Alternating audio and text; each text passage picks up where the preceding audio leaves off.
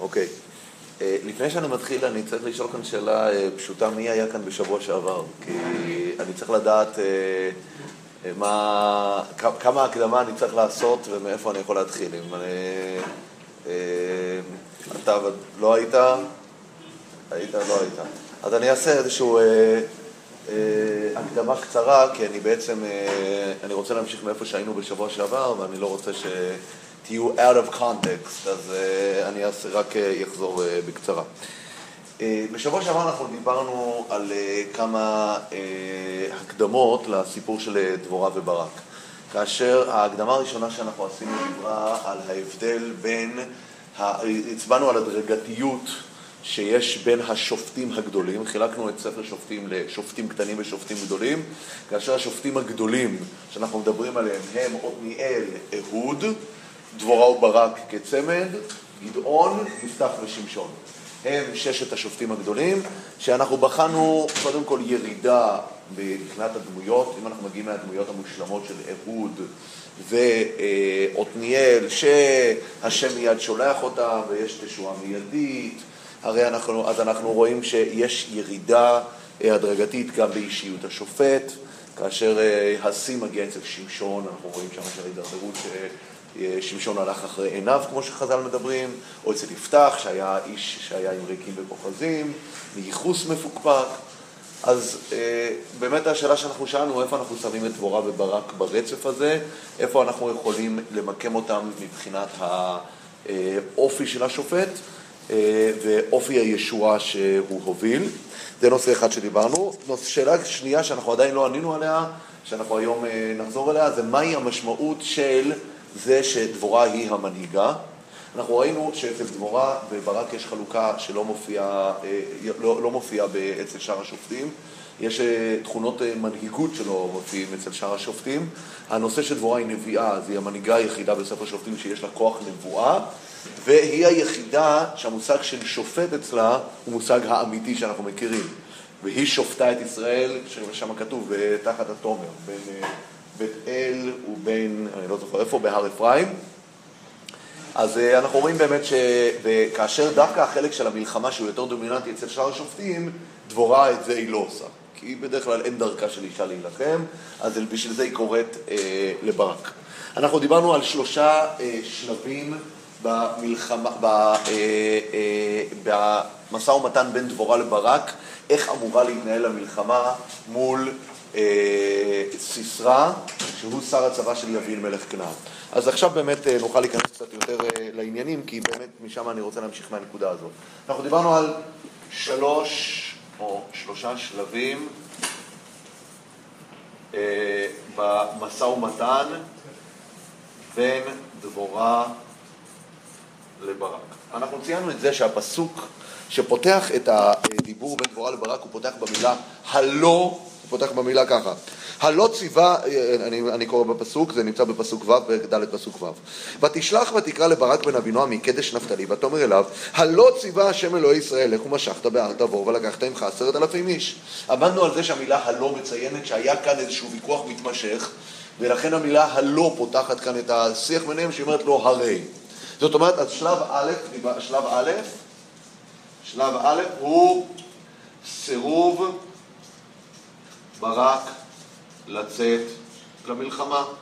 וזה השלב שלא מופיע אצלנו, אבל אנחנו יודעים שהוא קיים מתוך הפתיחה הזאת שאומרת הלא, הלא ציוויתיך. הלא ציוויתיך מציין שהיה כאן איזשהו משא ומתן ארוך. אנחנו הבאנו גם דוגמאות אחרות תנ"כיות, שהמילה הלא תמיד מדברת על משא ומתן מתמשך, שאני בא ואומר לך, הרי כבר דיברנו על זה.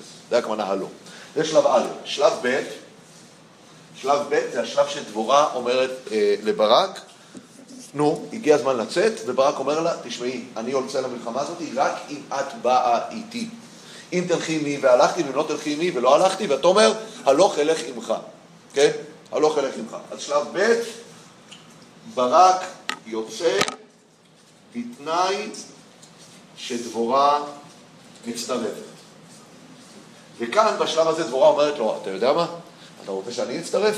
אז בשלב הזה היא אומרת לו, אבל אם אני מצטרפת, תדע לך שלא תהיה תפארתך על הדרך אשר אתה הולך. זאת אומרת, אתה לא תוכל לקבל את הקרדיט על המלחמה, כי ביד השם, ביד אישה ייתן השם את סיסרה.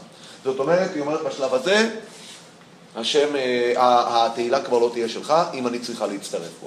אנחנו דיברנו על כפל המשמעות במשפט, כי ביד אישה ייתן השם את סיסרה. מהו כפל המשמעות? זה יכול להתפרש ביד דבורה ייתן השם את סיסרה, או ביד יעל, ואנחנו נעמוד על הנקודה הזאת. הכפל משמעות הזה הוא לא סתם. יש משמעות לכפל משמעות הזה, ואנחנו מיד נדבר עליו. השלב השלישי דיברנו עליו, ברק מכנס את כל, הוא מכנס את 10,000 האיש שהם מבני זבולון ומבני נפתלי, והוא נמצא בהר תבור, והמלחמה הזאת צריך להבין גם את הטופוגרפיה של שדה הקרב שם. הכנענים שולטים על המישור, אנחנו מדברים כאן על המישור הכי משמעותי וחשוב שיש בארץ, שזה המישור של עמק ישראל, עמק בית שאן, שבעצם אנחנו מדברים על המעבר המרכזי ממזרח למערב בתוך הארץ, כאשר אם הכנענים אכן משתלטים על המעבר הזה ושולטים במישור, ארץ ישראל נחצית לשתיים. כאשר כל השבטים הצפוניים, שאנחנו מדברים שם על נפתלי, זבולון, יששכר, אשר, נפתלי, וגם דן שיגרו למעלה, אז כל השבטים האלה יהיו מנותקים מהדרום. בדרום יושבים השבטים היותר מרכזיים, אנחנו יודעים, אפרים, מנשה, בנימין, יהודה ושמעון. כן?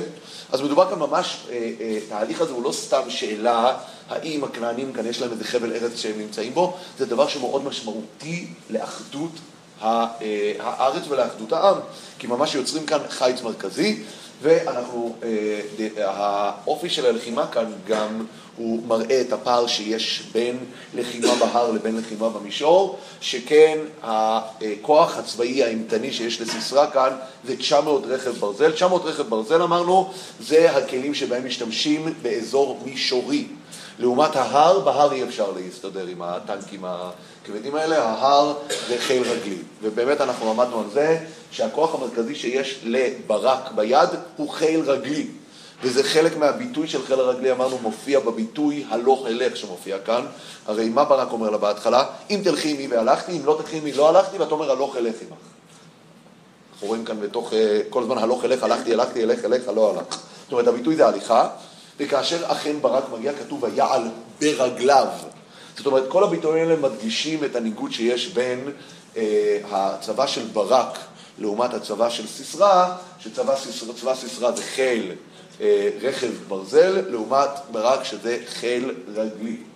ומה שקורה באמת, יש כאן לסיסרה במישור יתרון אסטרטגי, יתרון צבאי מאוד גדול, וכאשר ברק מגיע לשדה הקרב, הוא עדיין מסרב לרדת, הוא עדיין לא יורד. ולכן אנחנו רואים שם שוב פעם, אם אנחנו הולכים לפסוק י"ד, ותאמר דבורה אל ברק, קום! כי זה היום אשר נתן השם את סיסרה בידיך, הלא השם יצא לפניך. דיברנו כאן על שלב ג'. שלב ג' הוא שלב שבו דבורה אומרת לו, תשמע, עד עכשיו התוכנית היה, אתה רצית שאני אצטרף אליך, בסדר, אני אצטרף אליך. אבל לא היה תכנון למלחמה ניסית. אנחנו הבאנו דוגמה לזה ממלחמות דוד, ודיברנו על זה גם מיהושע בעי, וגם מהמלחמה של אהוד בן גרה. המלחמות הניסיות במקרא, רובן אמורות להיות כבר מאחורינו. הם נמצאים במדבר, אצל משה, בתחילת ספר יהושע. כרגע אנחנו נמצאים במהלך שהוא ברובו טבעי, כאשר גם בהמשך המלחמות שאנחנו נלמד בספר שמואל של דוד ושאול, אנחנו כמעט ולא רואים ניסים במלחמות. המלחמות הן טבעיות. רק מה? שם אנחנו נמצאים במקום הטבעי והנוח שאנחנו יודעים. האדם פועל מלמטה, הקדוש ברוך הוא עוזר. הקדוש ברוך הוא עוזר, איך הוא עוזר? בהשגחה, מה שנקרא בהשגחה שיש לקדוש ברוך הוא על כל הפעולות הטבעיות. אבל לא דובר כאן בעיקר על מלחמה שבה הולך להיות תופעה ניסית. בשלב השלישי, כשברק עומד על ההר, הוא עומד על ההר, הוא מסרב לרדת. אז דבורה אומרת לו, אין ברירה, קום, תצא, כי השם יצא לפניך. ואמרנו, הביטוי כי השם יצא לפניך זה ביטוי של מאורע על טבעי. ולכן שלב ג' זה ברק יורד אחרי שדבורה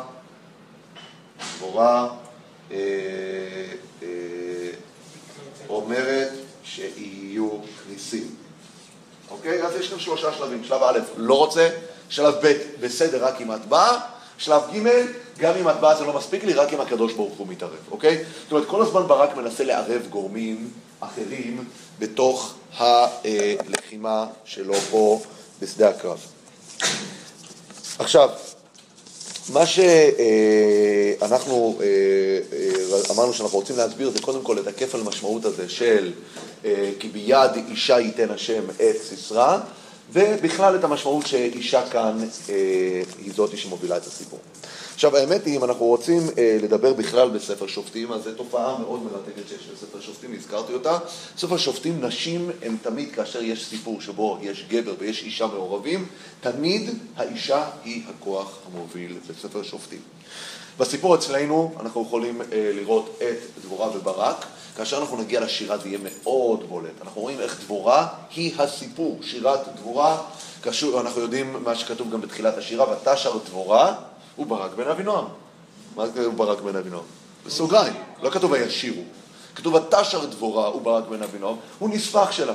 אנחנו רואים גם פה איך היא מנסה לדחוף אותו, כאשר הוא באמת לא מוכן ללכת. אחר כך כל הזמן הוא מציב תנאים, ואנחנו נראה בהמשך הפרק עוד ביטוי לזה שברק הוא באמת צל חיוור של דבורה. דבורה היא הסיפור המרכזי כאן. אם אנחנו נראה בעוד סיפורים, אז יש לנו עם הסיפור הכי בולט, זה אשת מנוח, נכון? מה קורה שמה? מגיע מלאך השם לבשר להם על הילד. קודם כל, בעלה, שאנחנו יודעים את שמו, אגב את שמה אנחנו לא יודעים, היא אשת מנוח, כן? אבל בעלה רועד מפחד, הוא בטוח שהמלאך בא להרוג אותו, והאישה צריכה לשכנע אותו, אילו היה רוצה להרוג אותנו, לא היה לוקח מידינו מנחה. אנחנו רואים שמה, וילך מנוח אחרי אשתו, אשתו הדומיננטית, עד כדי כך שחז"ל שמה באמת מנפיקים את אחת מהאמרות המפורסמות, וילך מנוח אחרי אשתו, מכאן שמנוח, עם הארץ היה. ככה אומרים חז"ל, כן? זאת אומרת, מה? עם הארץ היה. וילך מנוח אחרי אשתו, מכאן שנוח עם הארץ היה. עכשיו, כמו שאמרתי, אני לא רוצה להיכנס כאן לשאלות פמיניסטיות, שוביניסטיות, אבל ודאי שבתפיסה מקראית, כאשר האישה מובילה, זה נתפס כפחיתות מעלה, כמשהו שהוא שינוי מהסדר הטבעי, כי בסדר הטבעי הגברים, בתפיסה התנ"כית, הגברים אלה שצריכים להוביל. אגב, בסיפור של אשת מנוח, אני יכול להגיד לכם שהמורה שלי לתנ"ך תמיד היה אומר, שהאמת היא, אם אתם רוצים לדעת מה השם של מנוח, השם שלו זה לא מנוח. השם שלו זה בעלה של אשת מנוח. זה השם האמיתי שלו. כי היא הסיפור המרכזי. אז היא לא, לקרוא לה אשת מנוח זה קצת מעליב. אשת מנוח זה הכוח המוביל, הוא בעלה של אשת מנוח. השם שלו שילב את המהות שלו, מנוח. מנוח, הוא עושה מנוח. יפה. הוא עושה מנוח לו, בסדר גמור. הוא לא זאת. אז אני אומר, זה סיפור הראשון. יש את הסיפור אצל מנוח ואשת מנוח ומנוח ממשיך גם לבן שלהם. אנחנו רואים שהסיפור של שמשון זה סיפור של שליטה ומניפולציות על ידי נשים. נשים שולטות עליו לגמרי. הוא מאבד את כוחו בגלל הנשים, נכון? מה שדלילה עושה לו. לפעמים מי שקורא את הסיפור לא מבין איך דמות כל כך חזקה, כל כך מיוחדת, אפשר לעשות לה מניפולציות כל כך חזקות. אבל אם יש נשים בתמונה, הן מובילות. בסיפור של אבימלך, איך אבימלך מת? אבימלך הבן של גדעון שרוצח את כל אחיו ומשתלט על המלוכה, קוראת ברית עם בעלי שכם, סיפורי הון, שלטון, סיפורי שחיתות מלאים. הוא הולך ונלחם על העיר טבץ, ושם האישה משליחה עליו מהמגדל את פלח הרכב. ואישה רוצה, הוא כמעט מת, ומשם גם יש את אחת מהאמרות המפורסמות, שהוא אומר לנער שלו, תהרוג אותי רק כדי שלא יגידו, ביד אישה נפל אבימלך. איזה ניסיון. הוא מת על ידי אישה. אנחנו נדבר על המשפט הזה שוב פעם, כי אם תשימו לב, אצלנו בפרק גם יש מישהו שנופל ביד אישה. אבל שם אנחנו רואים אצל אבימלך. גם אצל יפתח וביתו, אנחנו רואים שם, כאשר נלמד את זה, היא יוצאת לקראתו בתופים ובמחולות, כאשר הוא חוזר, והוא אוי ואבוי נפל, הוא צריך לקיים את נדרו שביתו תהיה קורבן להשם. ואנחנו רואים, אגב, גם שם אנחנו נגיע איך הבת שלו מצליחה בחוכמה רבה לצאת מהסיפור הזה של הקורבן להשם. באמת, הסיפור של נשים בספר שופטים, ואם אנחנו מגיעים לדבורה, הסיפור המרכזי פה באמת זה דבורה. כמו שאמרתי, הסיפור של אישה כמנהיגה זה סיפור שהוא לא קל. הוא לא קל, אגב, גם בפרספקטיבה של המסורה, אנחנו דיברנו על זה. יש שטוענים שאחת מהסיבות שהרמב"ם טוען שפנחס, הבן של אלעזר הכהן, פנחס בן אלעזר הכהן, הוא חי לאורך כל התקופה, והוא זה שהעביר את המסורה שהגיעה מסיני לעלי ולשמואל, זה בגלל שהרמב"ם רצה לדלג על העברת המסורה ביד אישה. כי אוי ואבוי ויגידו, כשכל המסורה, שרשרת המסורה המלאה, היה אחת מהחוליות שהיה שם אישה באמצע, רחמנא ליצלן. אז יש כאלה שטוענים ככה, אני לא בטוח שזה הסיבה שהרמב"ם אומר את זה, אבל אז אני אומר, יש כאן באמת איזשהו אתגר מאוד גדול. זה גם אותו דבר יותר בהיסטוריה, ציון המלכה, אחותו של שמעון בן שטח. כן. והיא הייתה המנכ"ל. נכון, היה מנהיגות, כן, יש מנהיגות. מנהיגות יש, אבל כאן מדובר על מנהיגה. מה? והחכמים שיבחו. שיבחו אותה על הרבה פעולות שהיא עשתה, נכון, אבל זה לא שאישה אחת היא הצינור שדרכה הכל עובר. יש הרבה שלא היו מוכנים לקבל את זה. אוקיי, עכשיו, מה שאני רוצה לעשות זה להמשיך לקרוא את הפרק. אנחנו הגענו עד ממש השלב שבאמת אנחנו נמצאים בפסוק ט"ו, שבו ברק מועיל בטובו לרדת לשדה הקרב אחרי שדבורה אומרת קום וכולי, כי השם יצא לפניך. זאת אומרת, אל תדאג, זה לא רק שאתה תילחם באופן טבעי עם 10,000 איש ותקווה שתצליח, אלא השם הולך לעשות את העבודה בשבילך. אוקיי, זה שלב ג'. אז אני רוצה, אנחנו נחזור לפסוק אבל אנחנו נמצאים פסוק י"ד, אני אקרא אותו שוב. ותאמר דבורה אל ברק, פרק ד' פסוק י"ד. ותאמר דבורה אל ברק, קום, כי זה היום אשר נתן השם את סיסרה בידיך, הלא השם יצא לפניך, וירד ברק מהר תבור, ו10,000 איש אחריו. ויהום השם את סיסרה, ואת כל הרכב, ואת כל המחנה, לפי חרב. מה מוזר כאן ברצף? קודם חרב, אבל עוד לפני החרב. יש ויהום, קודם כל, ויהום, מה הפירוש של המשמעות של ויהום, זה בהחלט משהו שאנחנו צריכים לעמוד עליו. בשלב השני יש רצף של 3 דברים שהשם מתערב בהם. את סיסרה, את כל הרכב ואת כל המחנה. כאילו סיסרה זה עומד כאן כמחלקה לעצמו. יש את סיסרה, יש את הרכב ואת המחנה. מה פתאום סיסרה? אני הייתי מצפה שיהיה כתוב ויהום השם את מחנה, מחנה כנען, את מחנה סיסרה, אבל סיסרה עומד כאן כאושייה בפני עצמה. זה לא רק פה, אנחנו נראה לאורך כל הפרק. יש כאן איזשהו נושא מאוד משמעותי בנוגע לסיסרה. מה? סיסרה למעשה פה עזב את העסק. אוקיי, אנחנו נראה. הוא הראשון שברח. כן. מה שמעניין, אבל שברק לא רץ אחריו, אלא רץ לרוץ אחרי העגלות. בוא נראה. ואז מספר לנו הפסוק, וירד סיסרה מעל המרכבה וינוס ברגליו. וברק, ברק, אני אומר להערתך, זאב, לאחרי מברק עודף, אני חושב, זאת אומרת, באופן טבעי, ברק ממשיך את הלחימה, בעיקרון. יש כאן צבא שלם, סיסרה, אנחנו יודעים, אגב, יש איזשהו תמיד ניסיון במערכה של צבא מול צבא, לפגוע במנהיג. זה תמיד אנחנו יודעים, כמו שכתוב גם באחאב, במלחמה מול ארם, בירו המורים, הם מכוונים, ומלך ארם נותן את ההוראה, תורידו את המלך קודם, אוקיי? יש גם מצב הזה שזה יזורע את הבלבול ואת הבעלה כאשר המלך מת.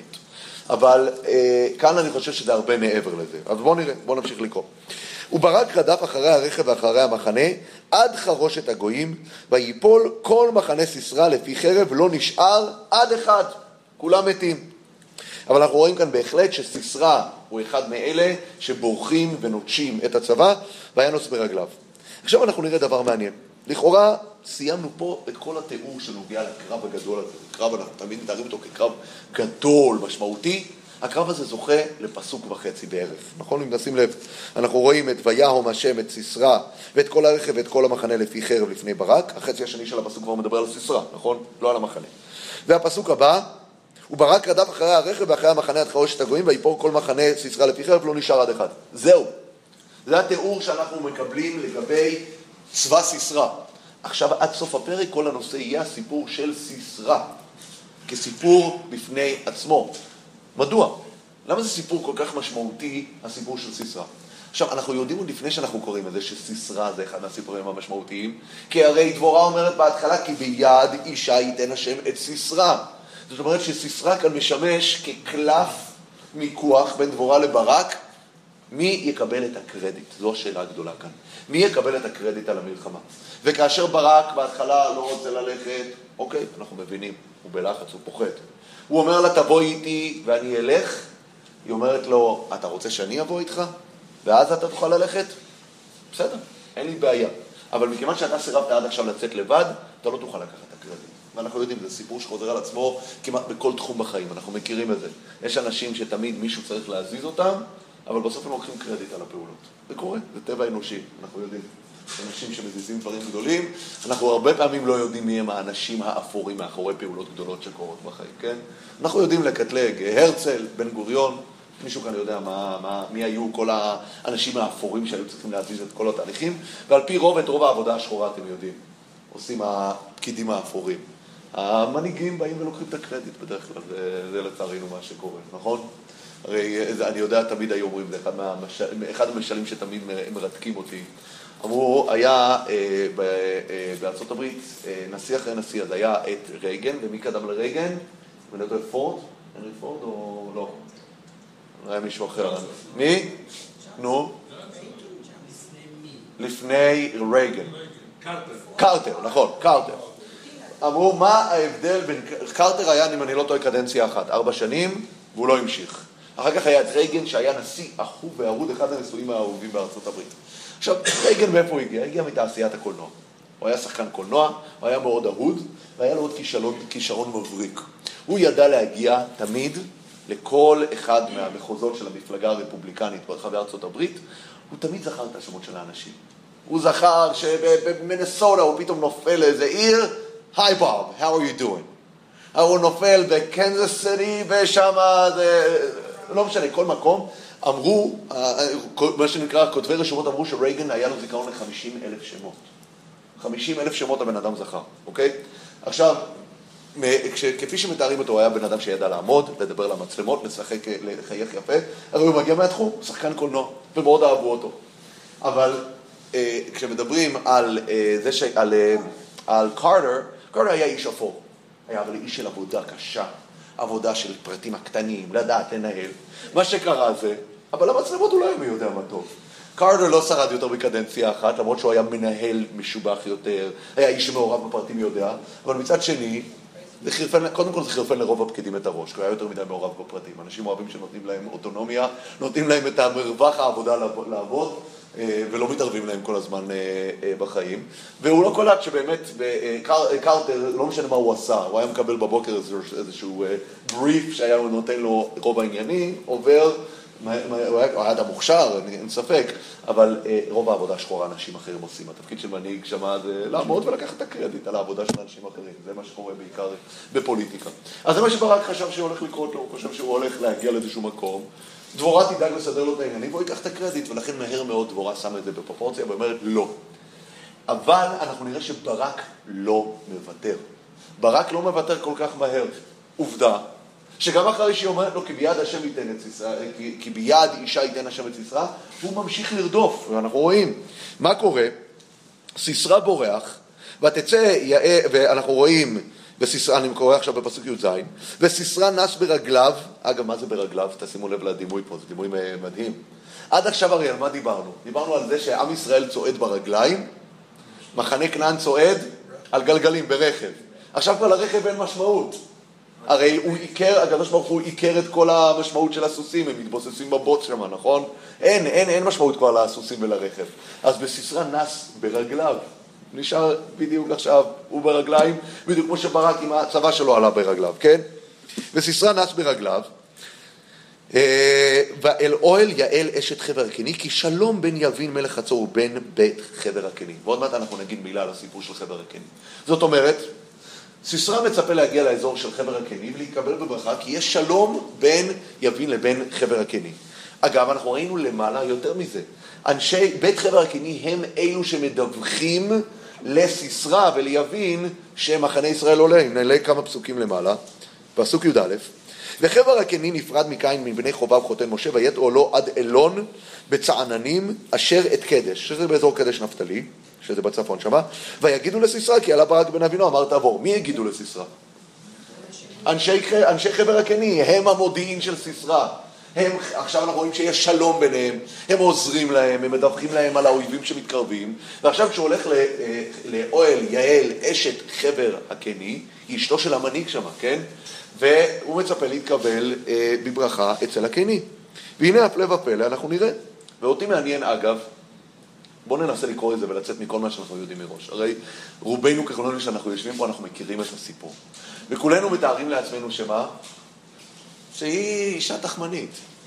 היא אומרת לו בוא בוא בוא בוא בוא בוא, מכניסה אותו למלכודת, מלכודת מאוד מתוקה, ובסוף הורגת אותו. אני לא בטוח שזה מה שהפסוק מתכוון. בואו ננסה לקרוא את זה ולהתנתק מכל מה שאנחנו יודעים מראש, ולקרוא את זה כמו שהוא.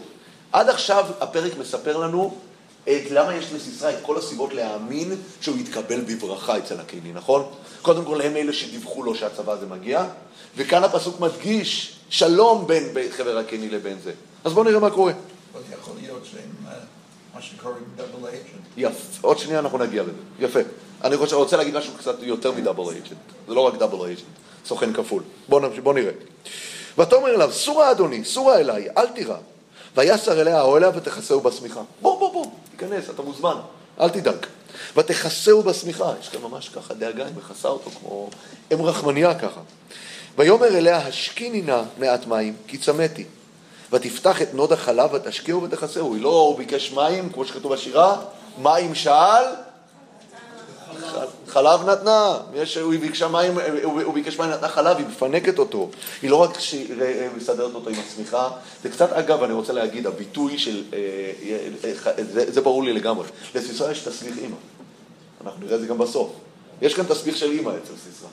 שהוא פוגש אישה, אני לא יודע, זה קצת פרוידיאני אפילו, אפשר להגיד, הוא צריך שהיא תטפל בו כמו שאמא מטפלת בילד. היא מכסה אותו בסמיכה, היא נותנת לו חלב. אני יודע שככה אני משקיל את הילדים שלי לישון. אז אני אומר, מה? היא מחכה לו בחלון, היא מדברת עם השרים עליה, אנחנו נראה את זה בשירה, אבל יש כאן איזשהו תסביך אמא רציני לגמרי.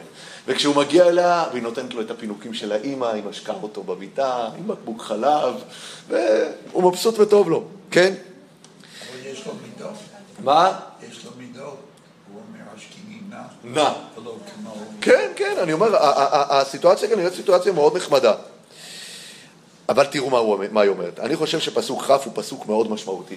אני חושב שעד פסוק חף, יעל באמת מפנקת אותו מתוך מקום של כבוד, אהבה, אחווה, הקשר שבין חבר הקני והכל. שימו לב מה קורה פה. ויאמר אליה, עמוד פתח האוהל. מה זה עמוד? עמדי. אז יש כאן פרשני שאומרים, ויאמר אליה לעמוד, יש כאן איזה למד שנעלמה. לעמוד פתח האוהל. אבל אני חושב שיש כאן משמעות אולי יותר מזה. הוא פתאום מתייחס אליה כמו זכר. הוא נותן לה עוד שנייה, הוא נותן לה פונקציה של עבודה של בנים, הוא נותן לה.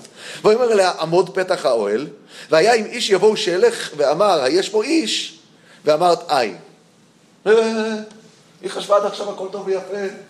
יש לנו כאן, אנחנו בסדר, הכל נחמד, טוב ויפה, הרי אנחנו יודעים, וזה אנחנו נראה את זה גם בשירה, וגם חז"ל עומדים על זה, זה לא רק היה כמו שנדברתי על תסביכיהם, הרי בסופו של דבר הוא שכב איתם, כן? אז במצב הזה, היא פתוחה, כמובן יש כאן, לא נשכח ברקע, יש כאן איזה קטע קצת בוגדני, היא אשתו של חבר, מה גורם לאשתו של חבר, המנהיג של בני הקני, ללכת ולשכב ולבגוד בבעלה עם סיסרה? אבל כאשר דיברתי באמת על התסביך הפרוידיאני פה, זה הרעיון של התסביך הפרוידיאני. הוא בסופו של דבר שוכב עם אישה שמתייחסת אליו כמו אימא שלה. על זה אנחנו מדברים. זה משהו אדיפלי לגמרי. אז היא מצפה לראות כאן הכל טוב ויפה. ופתאום מה היא מגלה? שהוא ניצל אותה. מה היא אומרת? מה הוא אומר לה פתאום? לכי תעמוד. עמוד, תשימו לב, המילה עמוד שהוא מדבר עליה כמו גבר ממש מעקר את כל העניין הזה. היא אפילו, היא לא מקיימת בשבילו אפילו פונקציה נשית. גבר, לך תעמוד, תשמור בפתח, ופתאום היא מבינה, עוד משהו משתנה פה. היא מבינה שהוא במצב הפסד, שמישהו רוצה להרוג אותו. וזה מאוד יפה אגב בפסוק, תראו, והיה אם איש יבואו שאלך ואמרת יש פה איש. מה זה האיש הראשון? אם איש יבואו שאלך, מי זה האיש שיבוא וישאל אותה? ברק. היש פה איש, הכוונה היא סיסרה. גם סיסרה וגם ברק נקראים פה איש. זה כנגד זה. אנחנו מדברים כאן באמת, התפקיד הספרותי פה של המספר זה להקביל ביניהם, בין האיש לאיש, כי יש כאן איזשהו מאבק אישי על כבוד בין ברק לבין סיסרה, אז זה איש מול איש. וכאן משתנה הדברים, ובואו תראו מה אישה מתוסכלת יכולה לעשות. ותיקח יעל אשת חבר את יתד האוהל, פתאום היא ממשיכה להיות יעל אשת חבר, כן? כאן היא פתאום קשורה לבעלה הראשון פתאום, היא חזרה להיות אשת חבר. הרגע היא שכבה עם גבר זר, אבל כאן היא אשת חבר. שמה? החז"ל מביאים את זה מהביטויים שמופיעים בשירה, בין רגלי הקרה שכב באשר קרה שם נפל, שזה ביטויים שמצביעים, עוד פעם, זה לא מוכרח מתוך הפסוקים. הייתי יכול ללמוד את זה מהבלט, אבל הבלט היה כבר, ותבוא אליו בלט, זה כמו שאצל רות.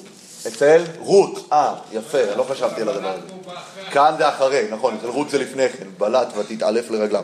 אבל חז"ל לומדים את זה, ואני לא בטוח שזה רחוק מהפשט, אם תעיין בשירה, אז שמה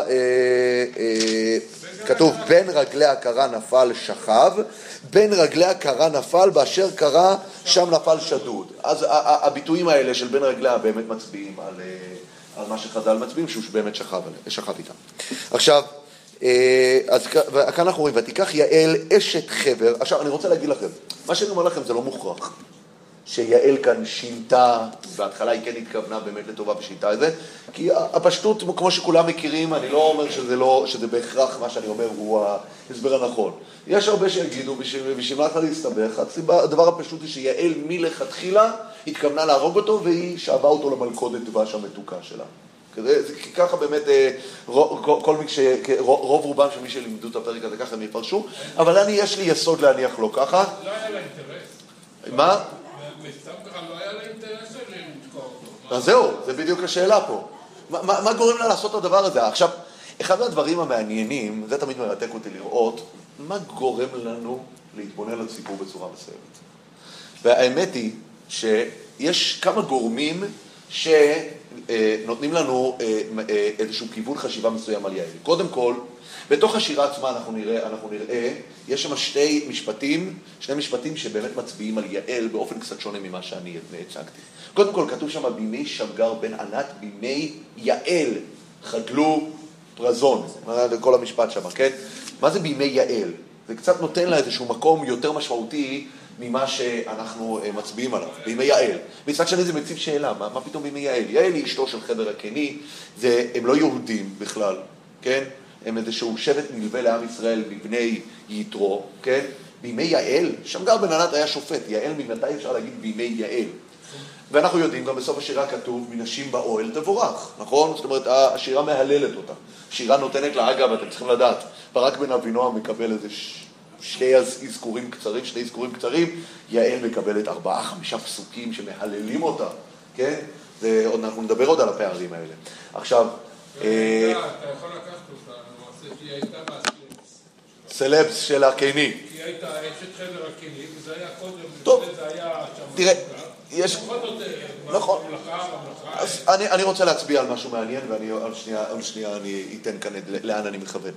אגב, יש עוד מקור שלישי, שזה מקור חזלי, שחזל ממש, יש סוגיה של מה שמדברת, איך יעל יכלה לעשות את זה, איך היא יכולה באמת לשכב עם גבר זר, כאשר היא נשואה לבעלה, וחז"ל מדברים שם על כל המושג של גדולה עבירה לשמה ממצווה שלא לשמה, כן? זאת אומרת שיעל באמת עשה עבירה, אבל זה היה עבירה לשם שמיים, אוקיי? אז אגב, רוב האנשים שנשאל אותם יגידו שיעל הייתה יהודייה, אין ספק, יש מישהו כאן שאלה על דעתו שיעל אינה יהודייה? אבל לא, זה מעניין גם, זה שם שככה נכנס מאוד חזק למסורת היהודית, אבל זה לא שם יהודי. אגב, גם שמגר בן ענת זה לא שם יהודי, צריך לדעת את זה. גם שמגר בן ענת זה לא יהודי, שמגר הוא שם שמופיע במקורות כנעניים, וחלק מהפרשנים בכלל אומרים ששמגר זה היפוך אותיות של גרשום.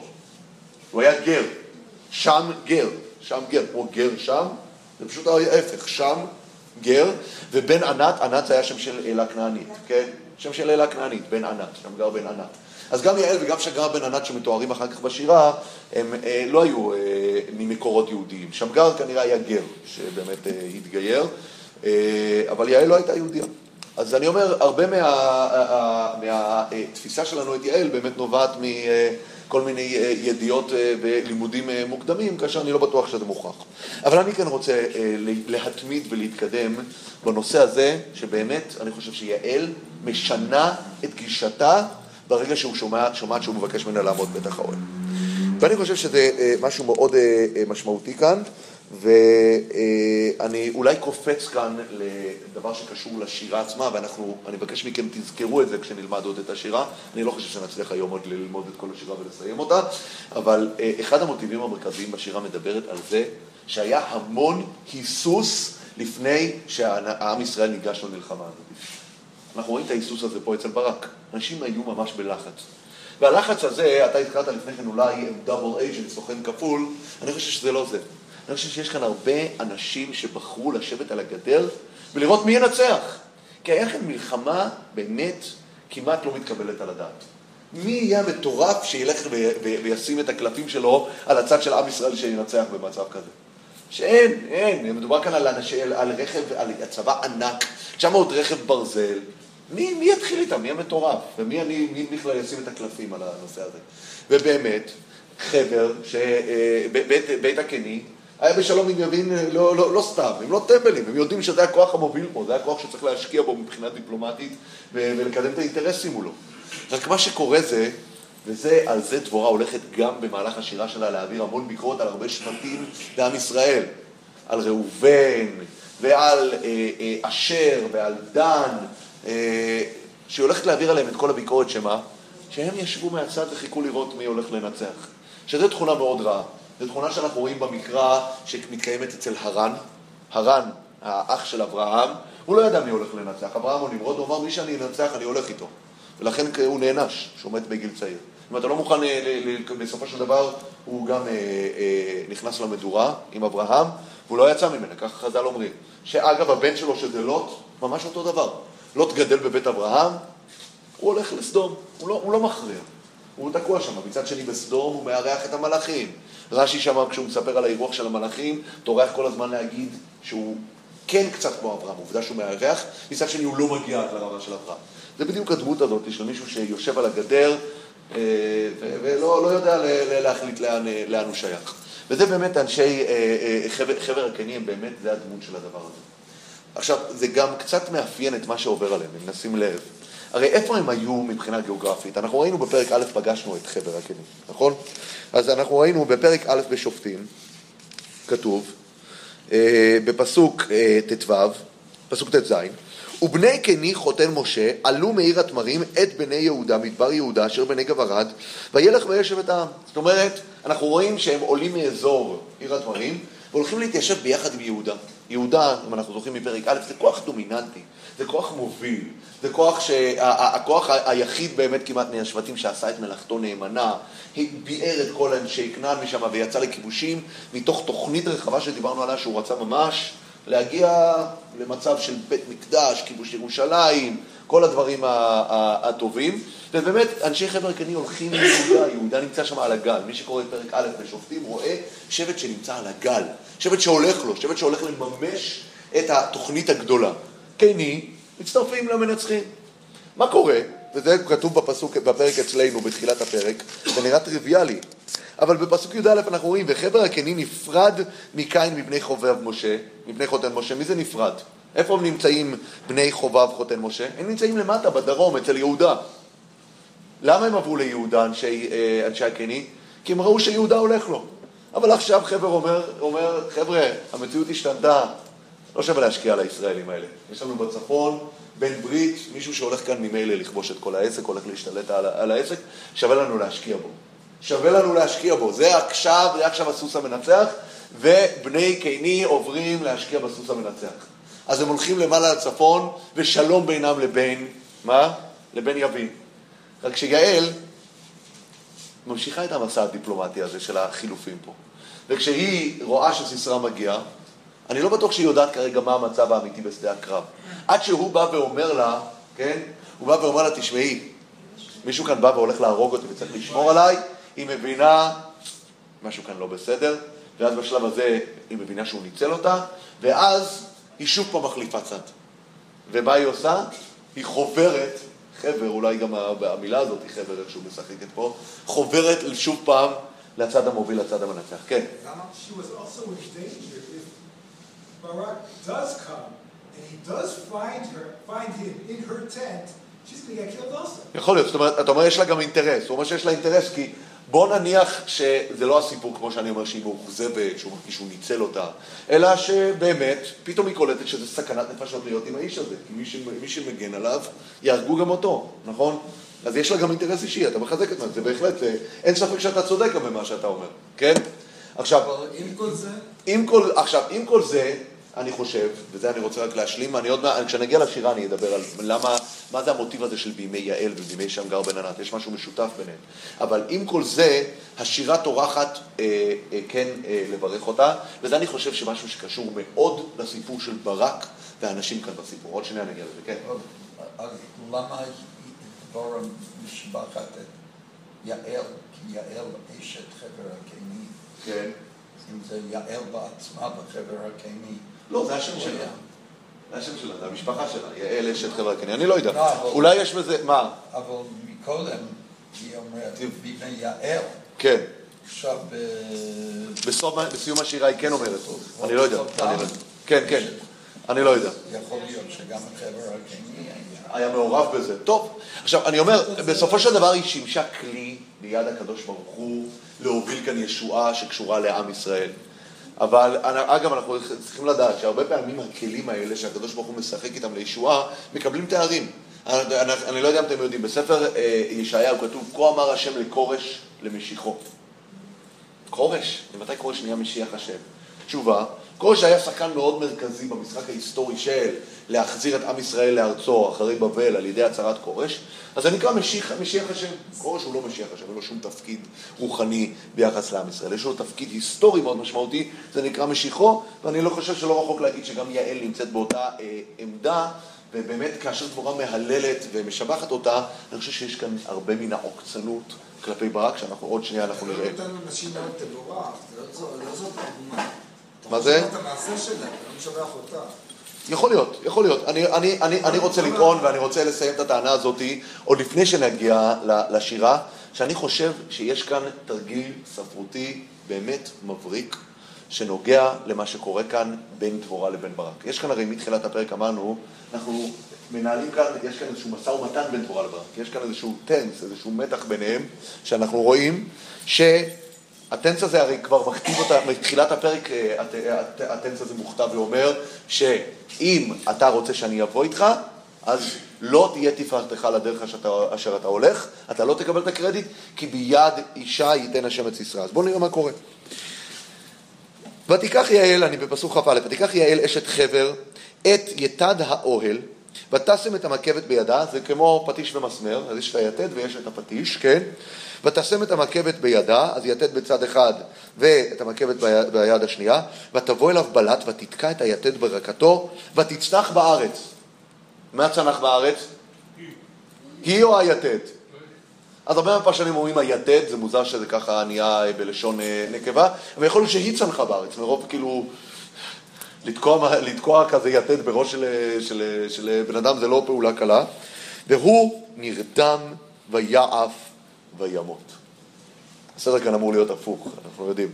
קודם כל הוא התעייף, הוא נרדם, באמת, זה נראה כאן מאוד, האמת היא שאני לא מצאתי כאן את ההסבר מניח את הדעת, מה המשמעות של הביטוי הזה נרדם ויעף וימות, שזה נראה כאילו הפסוק מנסה להגיד, ההירדמות שלו הזאת, הצניחה הזאת היא אצל יעל, זה איזשהו תהליך ככה הדרגתי, הוא נעלם, הוא התעדה. אם אתה רוצה לקחת את זה רפואי, הוא קיבל מכה, הוא נכנס לקומה, הוא נלחם לקומה ובינתיים הפציץ את הדם, באמת. אוקיי,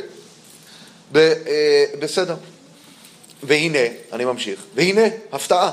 ברק רודף את סיסרה, ותצא יעל לקראתו, עכשיו יעל יוצאת לקראתו, ותאמר לו, לך ואראך את האיש אשר אתה מבקש. ויבוא אליה, והנה סיסרה נופל, מת, והיתד ברקתו. אוקיי? עכשיו, אם נשים לב, וזה אני אומר, יש כאן בעצם משהו מאוד מעניין במבנה, בואו נסיים את שני הפסוקים האחרונים, ויחנה אלוהים ביום ההוא את יבין מלך כנען לפני בני ישראל. פתאום חזרנו למלחמה הגדולה.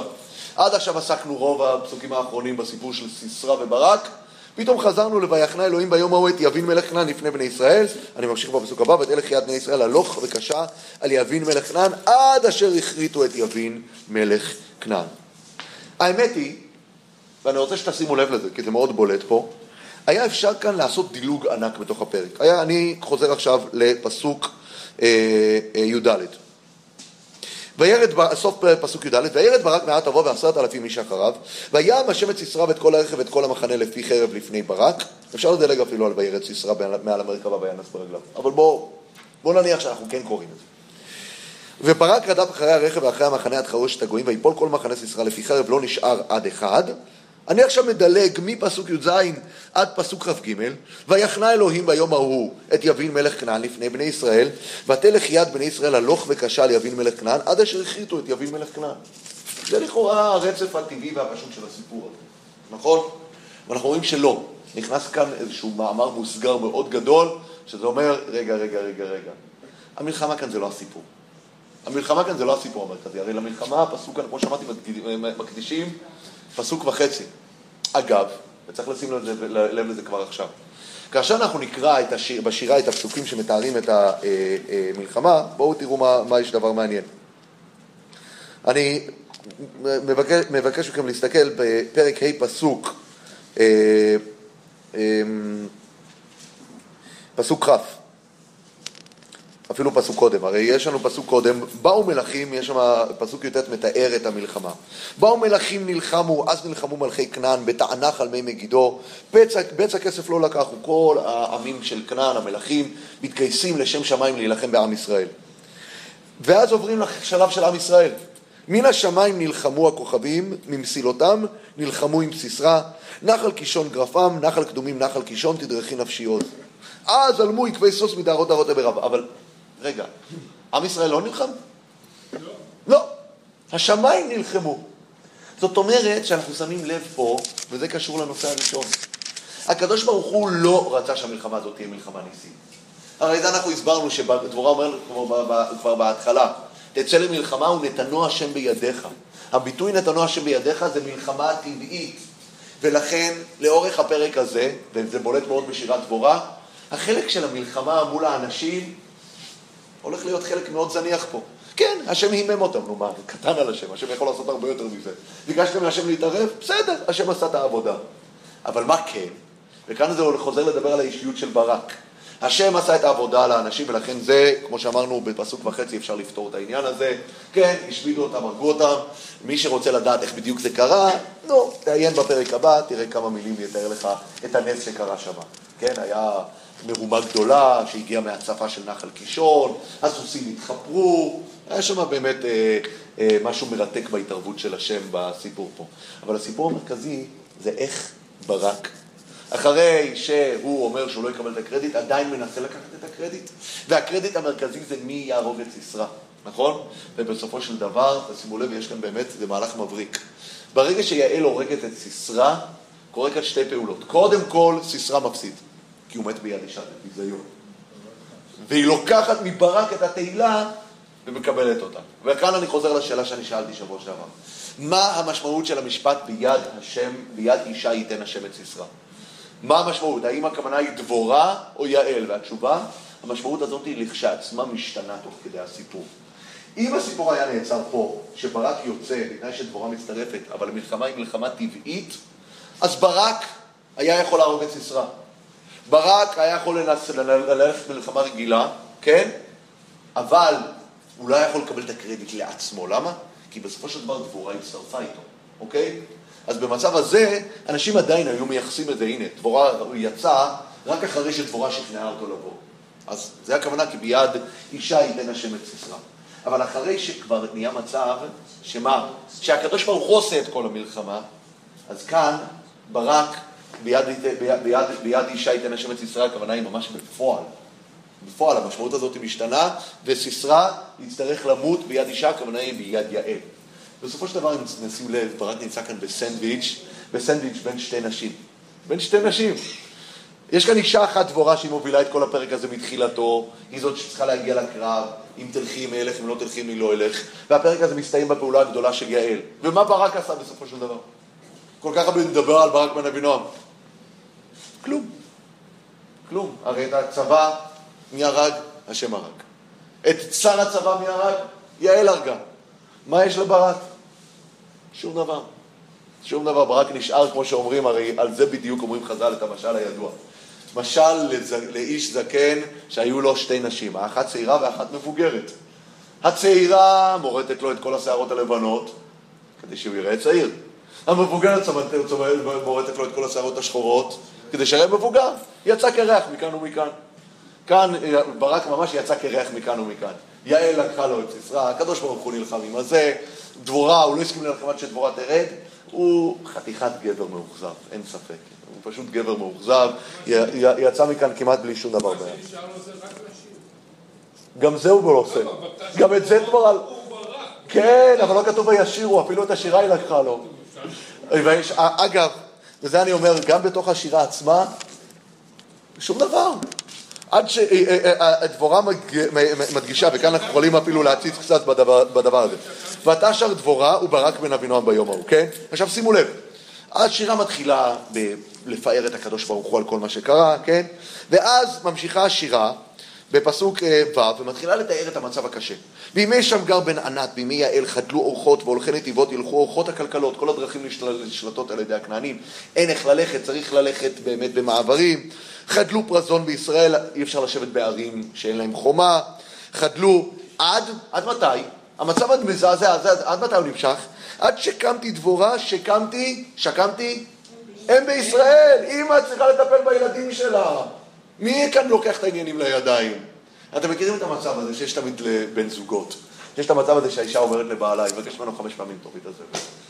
הוא כל פעם שוכח, הוא יוצא לעבודה 5 פעמים, יוצא, חוזר, לבית כנסת, לעבודה, לזה, הזבל נשאר במקומו. ואז מה האישה עושה? את הפעולה הידועה, היא מרימה את הזבל והיא אומרת בבית הזה, עד שאני לא אעשה משהו, שום דבר לא יקרה. אתם מכירים את המשפט הזה? זה אחד המשפטים הכי ידועים שיש בין בני זוג. אם אני לא אעשה את זה, זה לא יקרה. נכון? אז זה בעצם מה שאומרת דבורה. אני מעדיפה לשבת בבית אל, בהר אפרים. אני מעדיפה לטפל בעניינים שלי, אבל אני מבינה שעד שאני לא אקח את העניינים לידיים, שום דבר כאן לא יזוז. אוקיי? זה בעצם. עד שקמתי דבורה, שקמתי אם בישראל. היא מדברת על כל הדבר הזה, שימו לב, לוקח לה 12 פסוקים, מה להגיד את המשפט הבא, היא פרגנה לברק. קום ברק ושווה שבייך בן אבינועם. זהו, נגמר הסיפור. דבורה, חצי מהשירה הזאת מדברת על דבורה, עוד איזה חצי מהשירה מדברת על מי? על יעל ועל האמא של סיסרה. כל השירה פה מדברת על נשים. ברק מקבל כאן איזשהו אזכור קטן. הוא היה פה, אין ספק. אני לא יכול להגיד, אי אפשר להעליב אותו את הנוכחות שלו לגמרי. כן, הוא היה. אגב אורחה. אז אתה אומר לו חופש. מה? רק איזה שביעה שמתאמת תפסת. כלום, נכון, נכון. אני חושב שזה יותר מזה. הביטוי שמופיע בשירה קום ברק, על מה זה הולך? זה הולך על מה שמופיע אצלנו. ותאמר דבורה אל ברק בפסוק י"ד, קום! כי זה היום אשר נתן השם את סיסרה בידיך, לא השם יצא לפניך, כן? מה זה מדבר שם? הפסוק הזה מדגיש בדיוק את זה שברק לא הולך לעשות שום דבר. הרי הוא עומד שם על ההר ולא מוכן לעשות שום דבר, היא אומרת לו קום! לך תעשה. מה הוא עושה? הוא לא עושה כלום. השם הולך לעשות את כל העבודה, אז גם כאן. קום ברק ושווה שבייך, אני הייתי אומר שזה אפילו משפט סיני. כי כמו שאתה אומר, הוא לא שווה שום דבר, הוא נשאר בלי שום דבר ביד. עכשיו, יש כאן עוד משהו מאוד משמעותי בהקשר הזה. וזה ההקבלות שיש בין מה שקורה פה לבין קריאת ים סוף. כמה זמן עוד יש לנו? עוד 5 דקות זה יספיק לנו. עוד 5 דקות. האמת היא שאני ממש חשבתי שנספיק את השירה, ואני לא יודע אם אנחנו בשבוע הבא... את כל אני אומר שיעור, לא תכננתי באמת למצוא שיעור שלם על השירה, כי אני אגיד לך את האמת, אני רק התייעצות קטנה. כשהכנתי כאן את השיעור הזה וגם הכנתי את השירה, האם באמת הייתם מעוניינים שנקרא את השירה כאילו מילה במילה בפנים ונתרגם? אם זה חשוב אפשר לעשות את זה, אבל אפשר לעשות את זה, אולי להקדיש לזה 10 דקות, לעשות מעבר מהיר על השירה כשנקרא אותה. הרבה יותר חשוב לי, מה שנקרא, להגיע למסרים המרכזיים של השירה, ולא רק להתמקד בפירוש המילולי. מה? המסרים המרכזיים, אולי נקדש, אני לא יודע. כי אני אומר, השירה היא גם קשה מבחינה מילולית, היא כתובה באופן של שירה, היא קשה ברמת הפשט. אז אני אומר, אפשר לעשות את זה, זה לא בעיה. מה שאנשים מעדיפים אפשר לעשות. טוב, אני רק רוצה לחזור באמת להקבלות בין ברק לבין סיסרה. בין סיסרה לבין פרעה. קודם כל, גם אצל פרעה וגם אצל סיסרה אנחנו רואים, אצל פרעה יש 600 רכב בחור, ואצל סיסרה 900 רכב ברזל, היא 1.5. בשתיהם אנחנו רואים שעם ישראל זועק להשם, וזה מזמין את הישועה. אנחנו רואים שעם ישראל נמצא על הים, נכון? הם זועקים להשם גם בים וגם פה. אנחנו יודעים שכתוב שהוא לחץ את ישראל מאוד, יבין ולכנען. הם זועקים להשם כדי להזמין את הישועה. אוקיי? בשתיהם מופיע המשפט. אצל פרעה כתוב, ויקח את רכבו ואת עמו לקח עמו. אם נסתכל גם אצל סיסרה, מופיע ויזעק, אני בפסוק י"ג, ויזעק סיסרה את כל רכבו, 900 רכב ברזל, ואת כל העם אשר איתו. ממש מקביל לויקח פרעה את רכבו ואת עמו לקח עמו, כן? אנחנו רואים בשתיהם את הביטוי של המהומה, כמו שכתוב שם ויהום את מחנה מצרים, גם פה כתוב בסיסרה שהשם ויהום. בשתיהם העיבוד היתרון של המרכבות הוא ממש באותה צורה. הרי יש שם איזושהי מלכודת בשתי הדברים האלה. עם ישראל כאילו מושך אותם שם במצרים לתוך הים, ושם יש את הבוץ שהמרכבות של פרעה מתחפרות פה. גם פה ממש באותה צורה. הקישון מוצף, הרי לך ומשכת. לא לשכח את הביטוי, לך ומשכת. אתה בסופו של דבר, אתה הולך להכניס את סיסרה לתוך איזשהו פיתיון. אתה הולך להביא אותו לאזור של